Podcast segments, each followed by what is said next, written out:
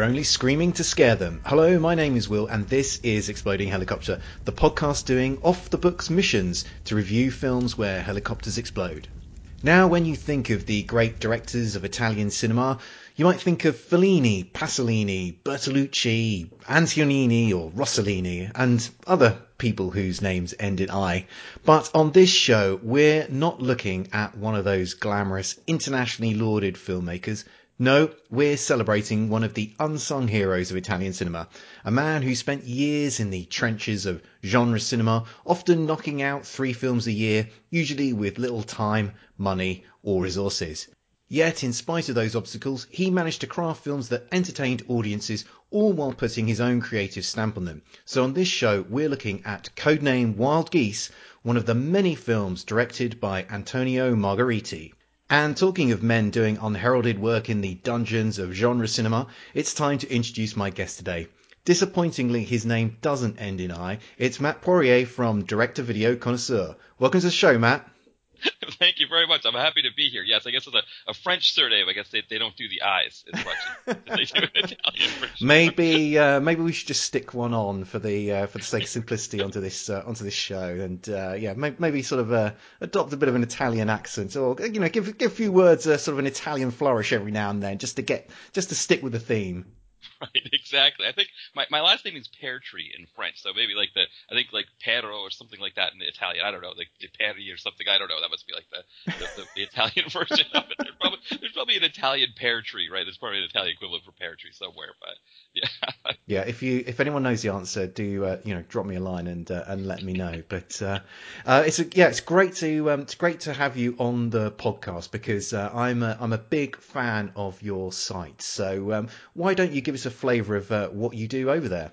Yeah, absolutely. I want to say likewise as well. I've always been a big fan of uh, of, of your, your site here. I think that for the direct-to-video film, I don't know if there's a trope that's bigger than the exploding helicopter, especially the DTV action. So it's definitely great for that. Um, yeah, so direct-to-video connoisseur started, I guess, in 2007. I don't want to say we've been doing it since because we've had uh, multiple. I don't know what the plural is for hiatus, but we've had a, a few different uh, moments where we, we, we weren't uh, blogging like we should. But um, but yeah, the idea is to, to spotlight these movies that you know don't get that they don't make it into the mainstream theater that either go direct to video or have a very limited theatrical release that makes them essentially that's where they make their money is in the secondary market. And I think from the pod or from the blog standpoint, we get the most. Uh, I, I don't know what the word is. The, I get the most hits or the most uh, response from the action films. It seems like horror and, and sci-fi they don't quite have the same they don't resonate. The dtv doesn't resonate as well but uh, action fans it seems like they really love anything but they, they seem to gravitate more towards the dtv one so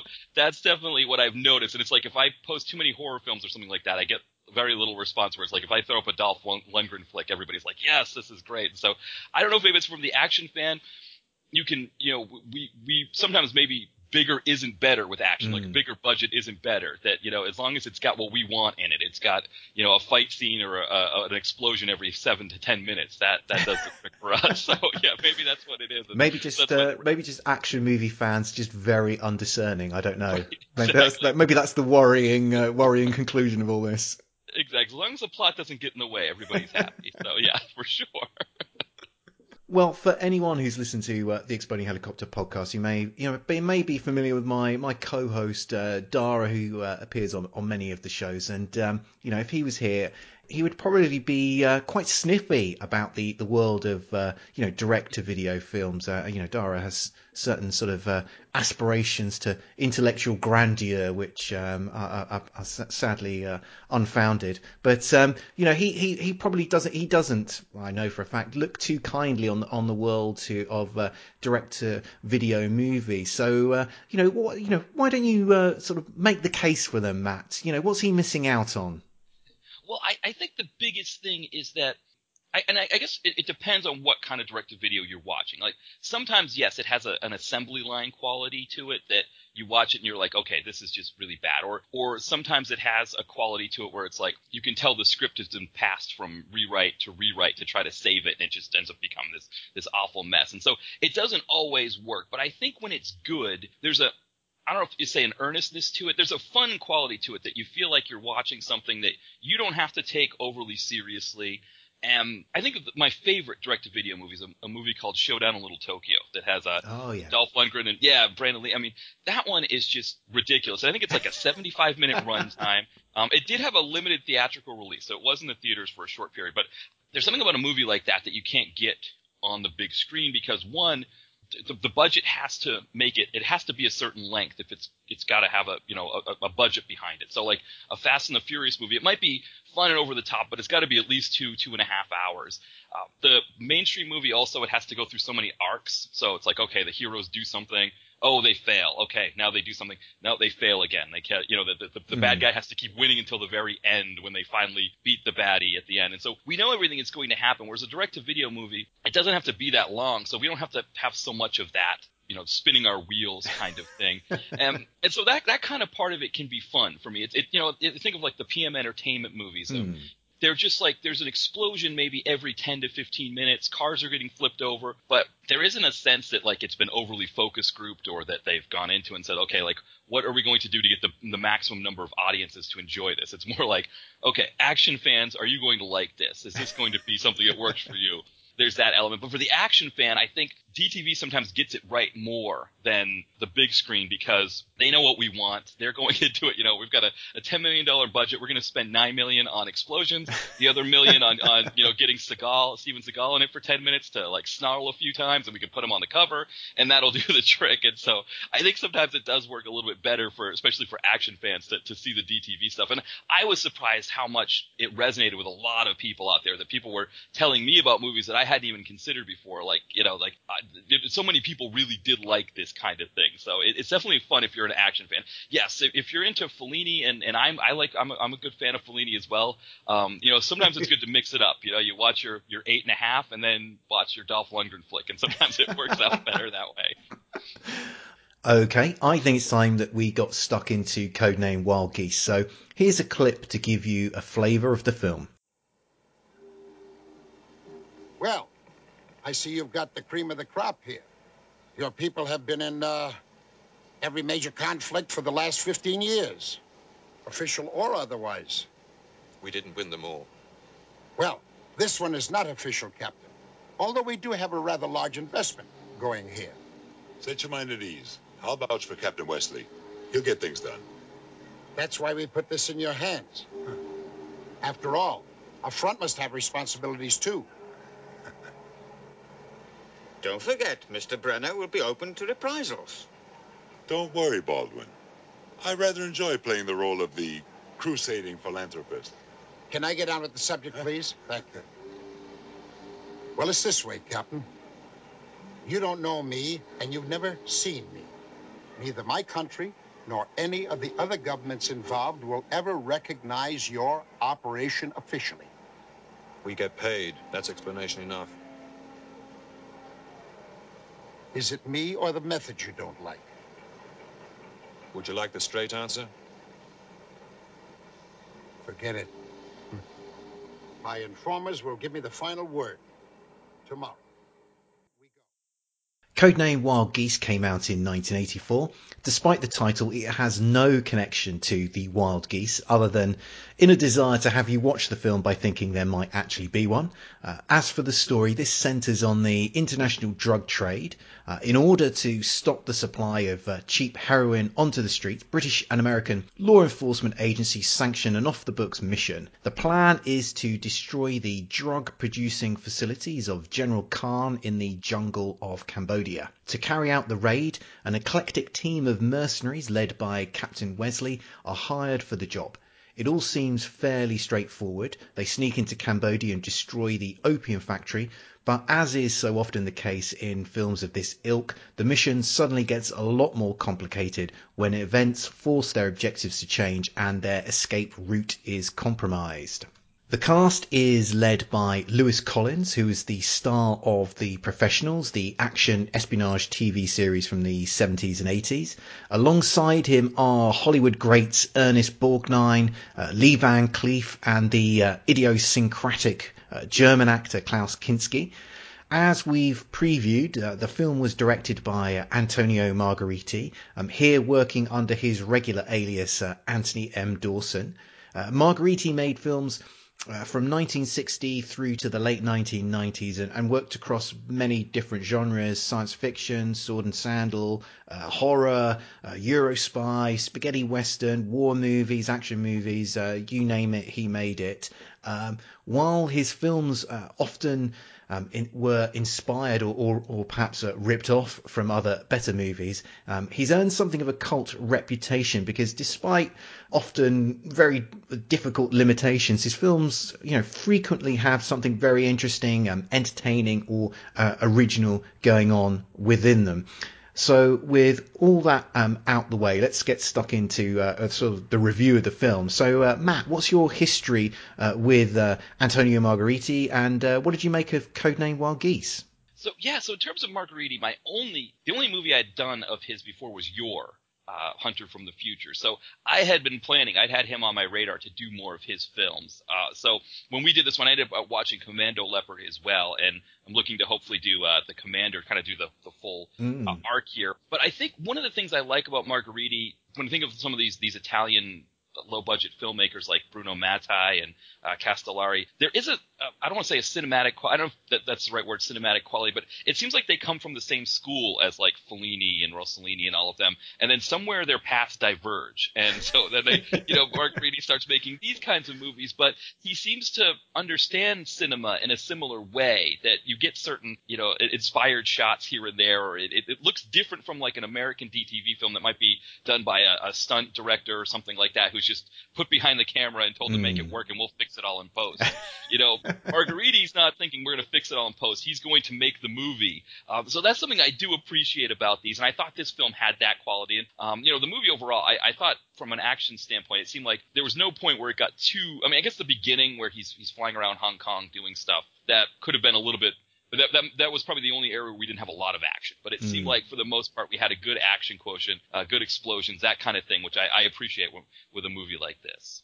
Yeah, I would agree with you. I mean, I think this film, I mean, it's got lots of, of, of actions. Um, certainly, I think once you once the film gets going, and it doesn't take that long to get going, I think once you're past the first 15 minutes, it's, um, you know, there's regular action every so often. There, I mean, there is huge explosions in this, in this film. There's no shortage of, of, of action. You know, there's some really sort of cool moments, um, along the way, but I think for me, ultimately, I, thought this was, you know, very solid but unspectacular film. I mean, it, it's good. It it never gets boring. It moves along, but um, for me, I felt that it lacked a certain sort of je ne sais quoi. I feel that this film it could have done that in a variety of ways. It perhaps could have done something with the characters. I mean, there's good action in here, but there's I'm not sure that there's anything in here that's hugely stand out. Um, or, you know, or maybe if the dialogue had been a little bit quirky, it just needed, I think, one of those elements just to be a couple of notches higher. And I think that this film would, would be really elevated by that. Yeah, I agree. I think this is the kind of one where, um, if I were watching this with my friends or something, uh, people would start going to their phones probably that they would you know and look up for the explosions and things like that but they would probably be you know playing around on facebook or whatever um, and that's one thing i noticed it was it was a little unremarkable in that sense that it was it didn't have mm. it wasn't like one of those blow you away kind of uh, no pun intended with all the explosions in the film but it wasn't it, i know what you mean there it was like it was it was it was fun for me, you know, as, as, an action film. I could do. I had things that I could pick out and, and, and, and riff on and things like that. But yeah, it was it was the kind of movie that might be a, a you know find something, you know, be distracted or get distracted mm. with something else kind of thing.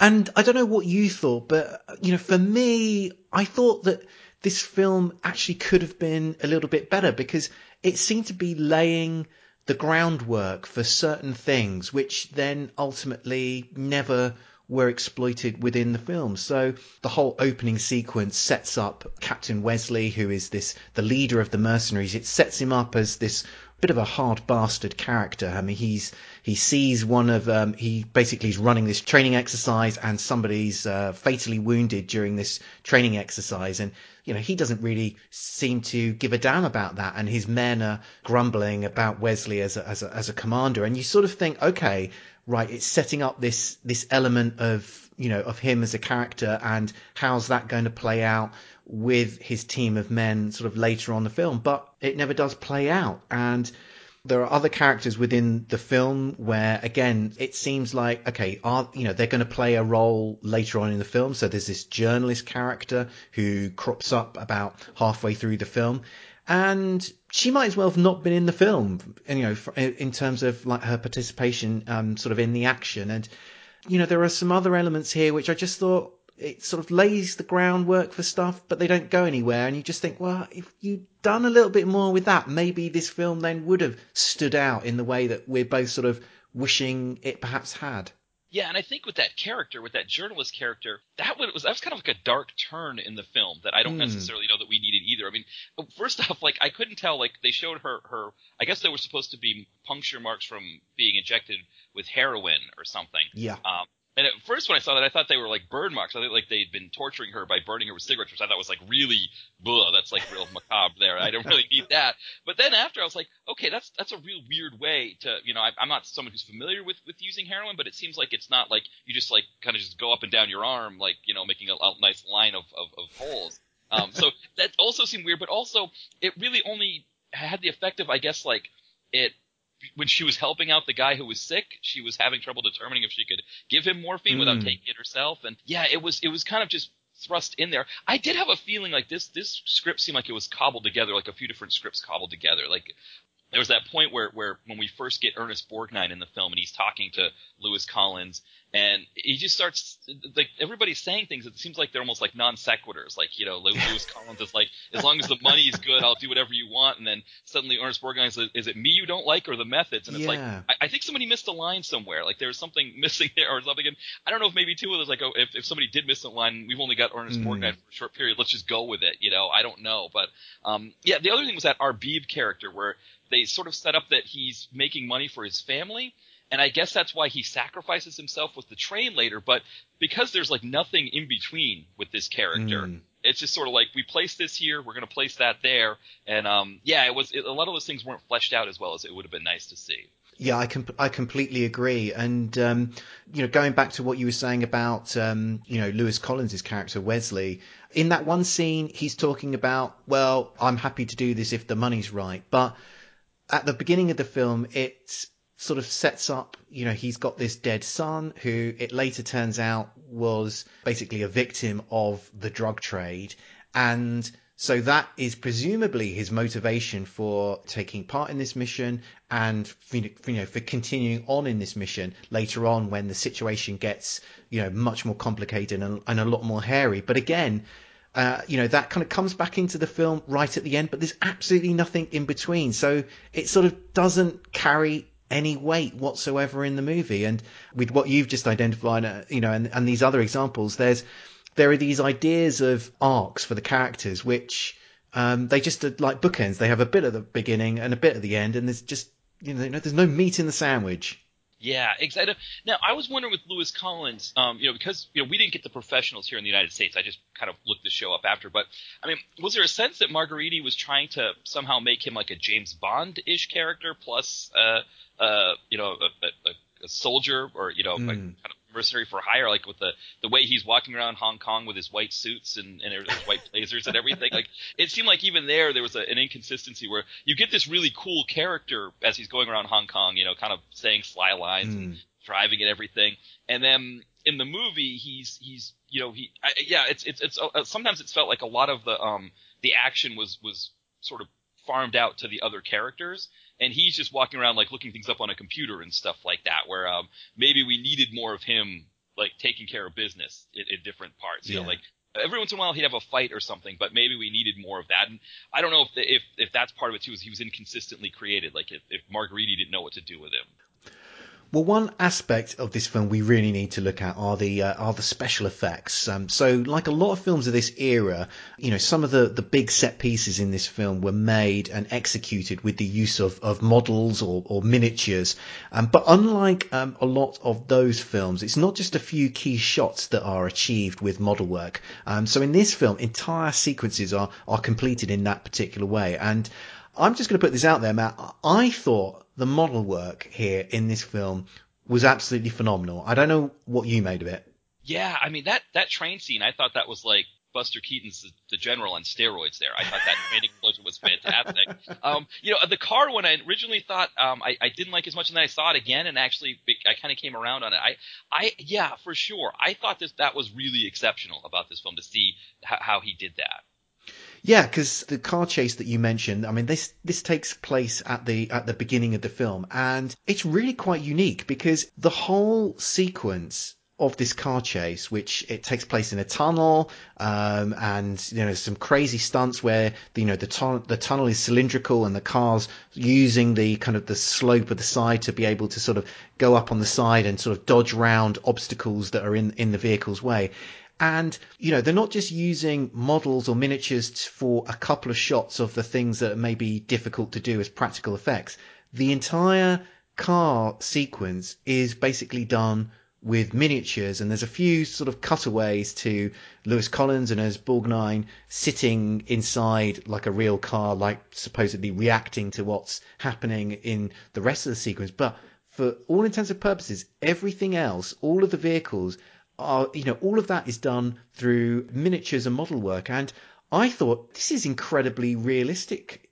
Yeah, and I think when we think of, you know, kind of the modern filmmaking where you're using computer generated graphics and you're using as much as you can to, to, to create that, the fact that he did that so well, and also the fact that, you know, he, as you mentioned, he started in the 60s as a filmmaker, and so he's going through this progression of different types of film stock where maybe something that would have worked on 1960s film stock you know, with the 80s film stock, it's a little bit better. You, you need to, to make it a little bit nicer, otherwise we can see those flaws. And I, I think the way that he was able to do that, and, and like you said, with that chase scene, um, that was another thing too that I, I think when I first watched it, I didn't realize how much of it was in model. And I watched it again last mm. night just to get a better sense of it. And it is amazing, like how much he was able to do with that. And like you said, just spliced in pictures of, of shots of Ernest Borgnine reacting kind of, you know, kind of comically there. Think he's trying to earn that Oscar again, maybe, or maybe not trying to earn that Oscar again.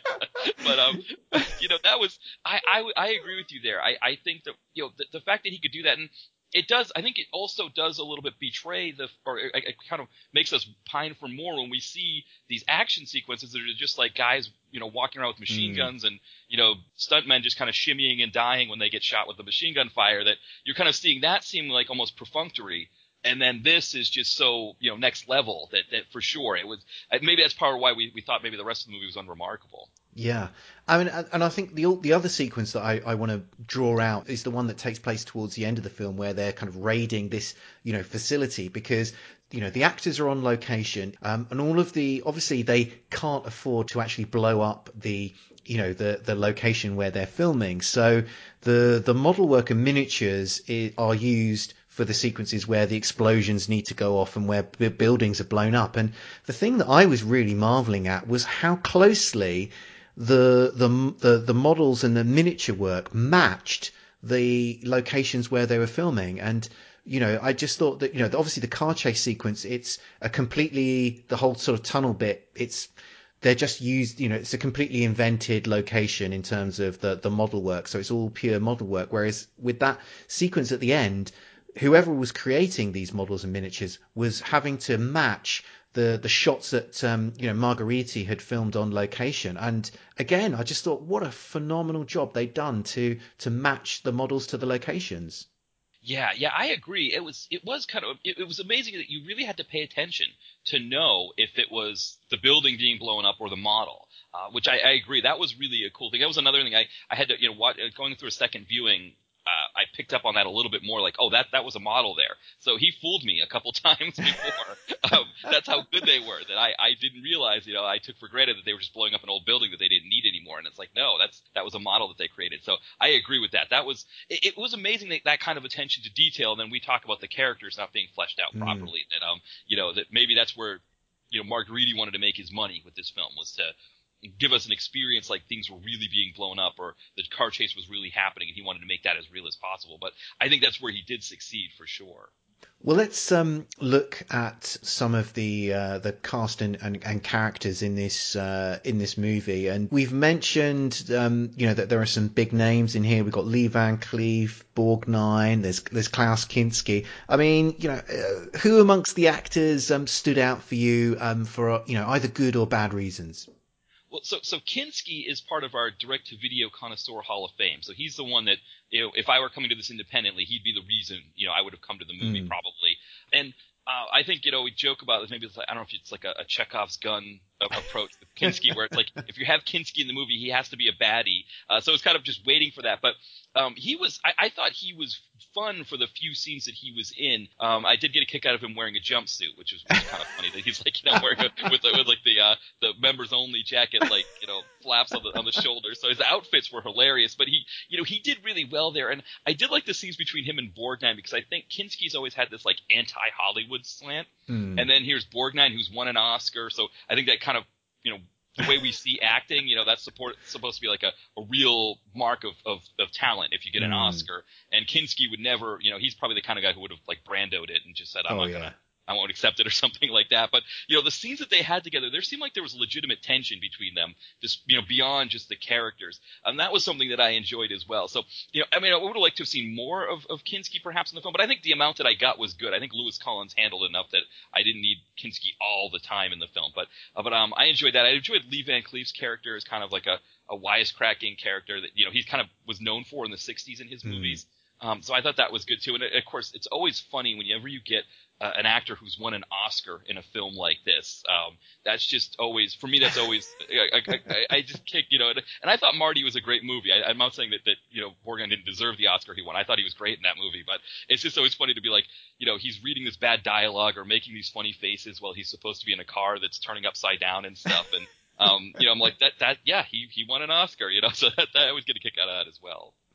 In terms of uh, Klaus Kinski, um, yeah, I enjoyed what we got from him here, but uh, I, I, I wish he'd perhaps had a little bit more opportunity to, to sort of cut loose with his, his character. Um, he's done some amazing films over the years, and um, you know, I, I kind of don't really feel he sort of had the opportunity to sort of uh, really cut loose here. Um, Borgnine, I enjoyed his character here. I mean, he's one of those actors, like even I've never seen Borgnine do a bad job. Even I mean, he's an actor who's who's had many ups and downs in his in, in his career, and you know he's been in some great films. He's also been in some some terrible films, but you know Borgnine's always putting in a shift in, and you know he always brings something enjoyable. And uh, I kind of enjoyed the the sort of boy scoutish enthusiasm that um, that he had as this this character who was meant to be sort of uh, you know organising a, a sort of a, this black op. It was uh, you know you kind of generally people running black ops tend to be deeply cynical, dour characters, you know, perhaps with a hint of menace, whereas Borgnine, uh, you know, it, it seems to be organising Black Ops missions seems to be the sort of biggest fun he could possibly have in his life. yes, and actually, the other thing too I liked about his characters, you know, vis-a-vis Kinski, was that he kept talking about like what these guys have to do, uh, Hmm. to you know, to to to, to save the mission. But then when it came time to maybe go in and potentially rescue them or help them out, he's like, "Well, I got to stay here. I can't, I can't go with you." You know, and I got a kick out of that. That that was like, because I think that was what the character was supposed to be. It was kind of supposed to be this guy who tells people what to do, but really doesn't want to get his hands dirty or you know risk his own life. You know, Yeah. when it comes to it. And I, I thought that part of it was great. Um, I did get, get a kick. I don't know if we needed him shirtless. Um, at that scene towards the end there, I think we could have we could have done without that. Um, you know, uh, that that's a, you know that would have been okay. But but yeah, and I agree with you on Kinski. We really only got the the the true like Kinski on ten at the end when he was like almost being set on fire. Um, and he's like screaming and stuff. And and and I- don't know if part of that was like a lot of his voice was added in post or something, or it's just maybe one of those one of those situations where the character wasn't fleshed out Mm. the way we would have liked. And um, so yeah, I agree with you there. I would have like like more Kinski, you know, kind of just doing Kinski like you know with Mm. like the Werner Herzog type, you know, like Oh yeah. you know. Yeah, Cobra Verde or something like that. I would I would have enjoyed more of that too. Okay, we're going to take a quick break, and when we come back, we're going to be looking at the exploding helicopter action. Alright, guys, so we need to record our top three reasons why you should listen to French Toast Sunday podcast. Number three should definitely be our diverse opinions. Number two should probably be our top three lists that we do every week. No, it's got to it's got to be Mark Wahlberg. What about Gwyneth Paltrow's head? It's got to be fighting the sadness in the swamp of sadness. Full frontal. Stories about being lost at sea. Brendan Fraser being underground? Helen Mirren's boobs. Baltimore accents as heard in The Wire. Crepes? Character studies. Wait, wait, wait, guys. What about movies? Nah. Tree rape. Hmm. Tree rape? Yeah, I like tree rape.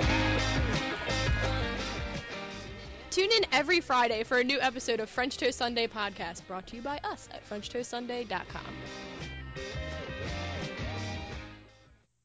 We're back, and now we're looking at the exploding helicopter action. Our heroes steal a helicopter in order to infiltrate the drug lord's production facility. After blowing up the base, uh, they're all set to make their getaway in a chopper. Unfortunately, one of the baddies runs up to the uh, unattended whirlybird and uses the butt of their machine gun to smash the aircraft's fuel tank. The act of sabotage is spotted by heroes who open fire, fatally wounding the villain, but as he takes his last breath, he fires at the ground, setting alight the fuel that's spilt from the helicopter. The flames race towards the chopper, which promptly explodes in a gasoline fireball. Matt, what did you make of the exploding helicopter action? the explosion itself I thought was a little lackluster because it seemed like it just blew up the front, you know, before the helicopter. Um, but I did like the fact that the the helicopter explosion was actually germane to the plot. Um, usually it's just like, oh, there's a helicopter here. I'm not going back to you know Chekhov's gun again. It's like, you know, if you've got a helicopter in an action movie, you need to blow it up, kind of thing. You know, like that wasn't what this was. It was like no, now that this helicopter's exploded, now they actually have to do something. You know, it's not like a, Yeah. a villain flying in and getting blown up. So I like that part that it was germane to the plot, but the explosion itself was a little lackluster. Yeah, I had a similar uh, take on on it because uh, you know it it was a bit of a lackluster explosion, um, and also the budget clearly didn't run to actually blowing up the helicopter. So the the explosion is quite clearly taking place in the foreground and not anywhere near the helicopter lest they damage it. So I mean it's it's you know it's a it's a reasonably big explosion, but it's very clear that they're just trying to disguise the fact that um, they're not actually blowing up a, a, a real helicopter um, in this. Um, uh, one of the details though that um, I would I found quite uh, amusing and interesting as uh, an exploding helicopter aficionado was quite how easy it was to burst that fuel tank with the, uh, the with the the butt of that machine gun. I mean, it, it, looked basically like that helicopter was made of um, you know tinfoil. Yes, and it also I think the the, the, the the gasoline looked like sangria or something like that. It was like flowing. It was like a purple liquid that was flowing out of there. And yeah, I noticed that as well. Like the it was like kind of like just like it was like a a tinfoil uh, or you know what some kind of like yeah like he just kind of ripped it open and yeah and, and I I and then I noticed the the actual way to make the explosion. Um, of course this came out before Wolverine uh, X Men Origins, Mm. but it was that idea of like you light the fire and then the fire goes and it's sort of like a the flame eventually reaches the helicopter and makes it blow up as opposed to just blowing it up directly with like a bazooka or something. Um, but uh, but yeah, I did notice that as well. That uh, it was very easy to break, and instead of trying to use gas, they used some kind of purple liquid for the, the fuel. I mean, uh, one other uh, piece of uh, information I think it's germane to, to throw in here is that, uh, you know, in, in terms of the, the kind of exploding helicopters, Antonio Margheriti is actually, uh, you know, a hugely important figure because, you know, so far in the sort of decade long investigation of this particular film trope, you know, Margheriti is actually the director who has included an exploding helicopter in the most number of films. So, so far, he's included exploding helicopters in six of his films, which makes him the, uh, you know, the, the number one film director of uh, exploding uh, helicopters. Yeah, I'm not surprised now that it, you know, because having watched Commando Leopard, it was like there were uh, helicopters exploding all over the place in that one. Where it was like you know, like Lewis Collins had like a what, I don't know what that is, that the attachment on the bottom of the gun, and you know, causes so yeah, that's interesting. That you know, he's it, it's funny. Maybe that makes sense that he would make a movie where the exploding helicopter actually plays a part in the plot, um, Mm. considering he's done it so many times. Because that was one thing that I did like about this, that it wasn't that the helicopter was exploding just to explode, but now they have they're they're in trouble because of this.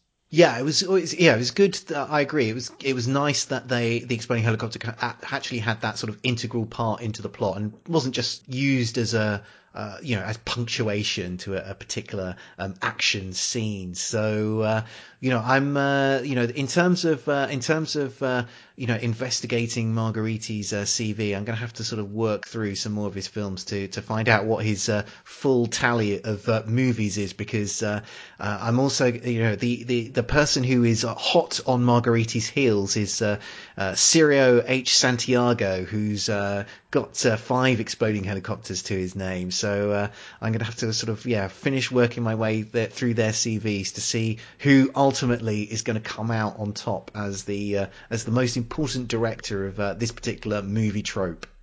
Yeah, that's interesting you mentioned Santiago because yeah, I think he's like you know he's he's in that same milieu of like you know what what do we call it like a I think there was a blog in the past that was called like when the when the Vietnam War raged in the Philippines, where I think there's that that exploding hut Mm. genre of you know I know Santiago also does a lot of like uh, post-apocalyptic things where it's just you know sort of like taking cars and putting spikes on them and things like that, and you know having Richard Norton or something like that run around and, and you know um, uh, David Carradine, but but um yeah it's it's one of those things. I wonder too with Santiago, I get a sense that he may be recycling exploding Mm. helicopter footage. Like I, I wonder, you know, Oh, yeah. if we looked at it, like if it's like the same helicopter blowing up in, in different movies, the way that he does it. But uh, yeah, it's interesting how with a lot of these films um, that take place in, in, in Asia like that in the in the 80s that involve, you know.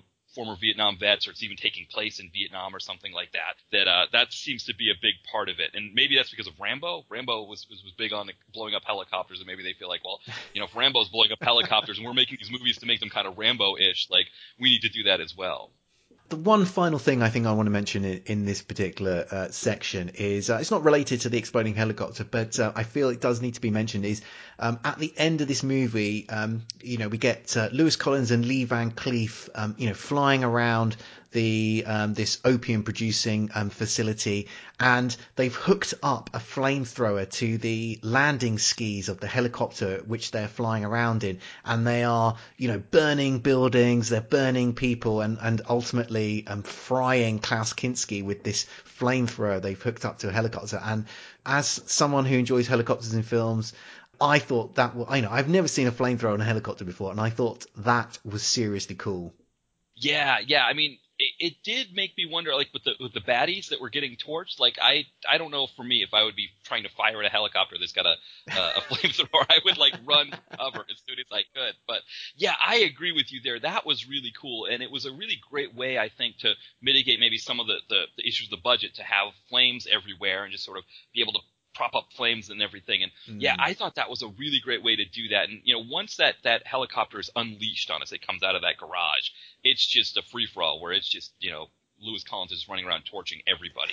Uh, I thought I thought that was really great. I mean, we had seen enough of, of you know of, of, of stunt guys shimmying to their deaths or falling from great heights when they get shot from watch that. We had seen enough of that at the point, so maybe Margheriti understood that, like we needed a new way to do this, and that was I agree that was really inspired the way he did that.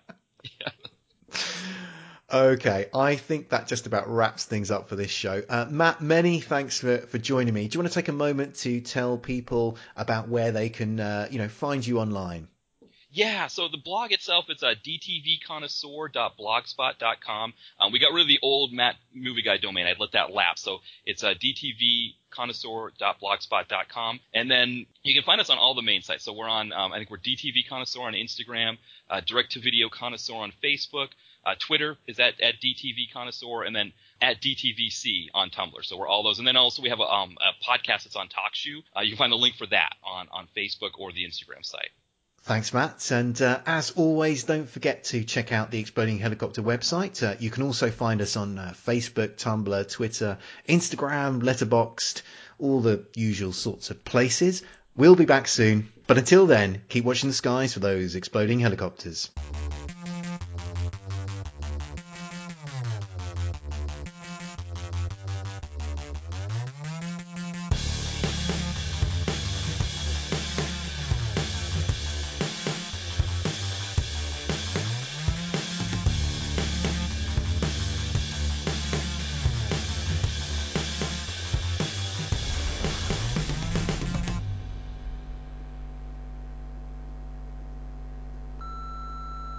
Podcast is a proud member of the Lamb Podcasting Network. Find the network at largeassmovieblogs.com.